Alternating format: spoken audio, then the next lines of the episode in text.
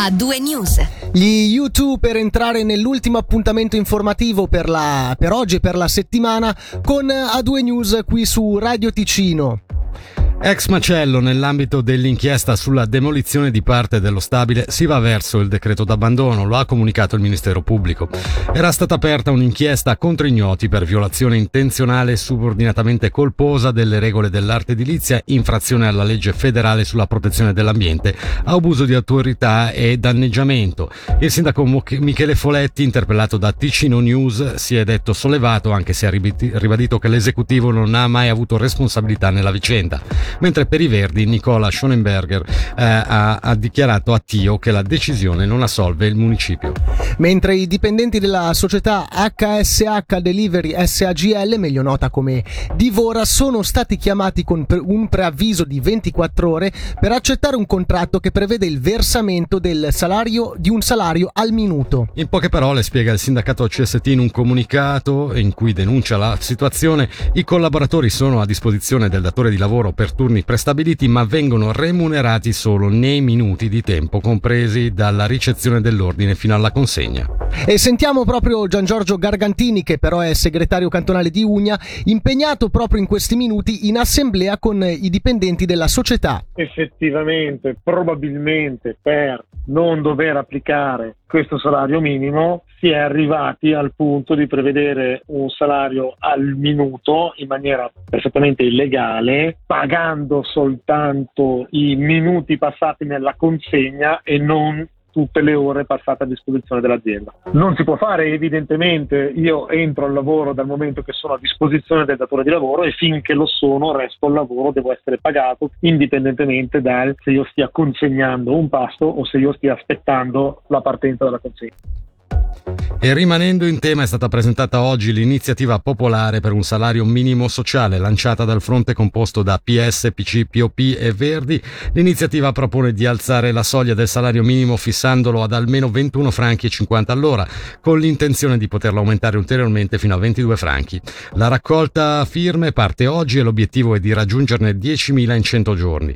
Vi è inoltre l'intenzione di togliere la possibilità di deroga ai, ai contratti collettivi di lavoro. Sentiamo il co-presidente del P S cantonale Fabrizio Sirica. La cronaca nel mese di settembre ci ha mostrato come c'è un buco nell'attuale legge e quindi che con degli anche finti sindacati come quello leghista eh, di Tisin si può permettersi di raggirare la, la, la legge. Noi questo lo vogliamo modificare, lo vogliamo correggere, quindi togliere dalla Costituzione questa possibilità di deroga per i contratti collettivi.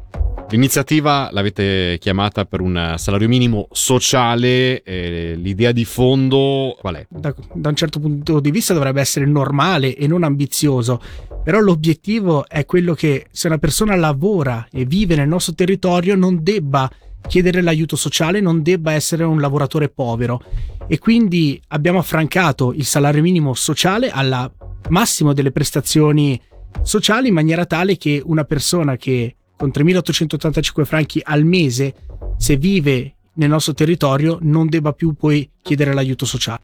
E tornando sul fronte dei sindacati, poco più di un'ora fa è stata annunciata la raccolta firme da parte del sindacato V P O D contro il decreto legislativo votato dieci giorni fa dal Gran Consiglio ticinese per raggiungere il pareggio dei conti entro il duemilaventicinque solo attraverso il taglio dei costi a carico del cantone, escludendo quindi l'aumento delle imposte e oneri a carico dei comuni.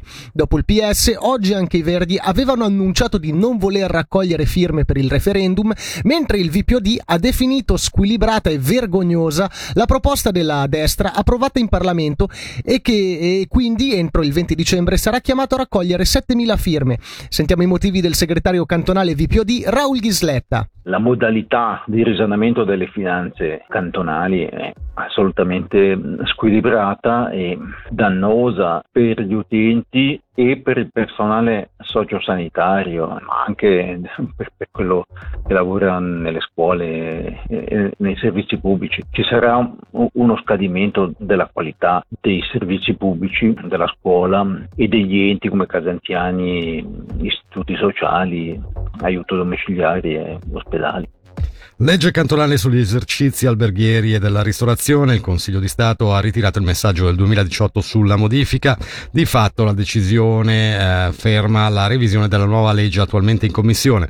La decisione dell'esecutivo ha suscitato eh, le perplessità di chi ha elaborato la revisione, mentre è stata accolta positivamente dall'associazione di categoria Gastro Ticino, che in un comunicato ha sottolineato come ora a suo avviso si possa lavorare per una legge moderna e che faccia crescere il settore. Andiamo ora a A Locarno, dove il municipio ha approvato il preventivo duemilaventidue della città e dell'azienda Acqua Potabile. Le ripercussioni della pandemia, come comunica l'esecutivo in un comunicato, sono meno visibili rispetto al duemilaventi e al duemilaventuno. È previsto un disavanzo di quattrocentottantottomilaanovecentocinquanta franchi contro i quasi due virgola cinque milioni del duemilaventuno. La città propone di confermare il, mol- il moltiplicatore del novanta per cento. E anche per questa sera A due News termina qui. Eh, da Fabrizio Coli e da Michele Sedilil, l'augurio di una buona serata e di un ottimo lungo weekend. E eh, Michele, quando torniamo? Torniamo martedì questa volta. A due News tornerà sì martedì prossimo, sempre dalle diciassette alle diciannove, qui su Radio Ticino. A due News. Grande musica, grandi successi.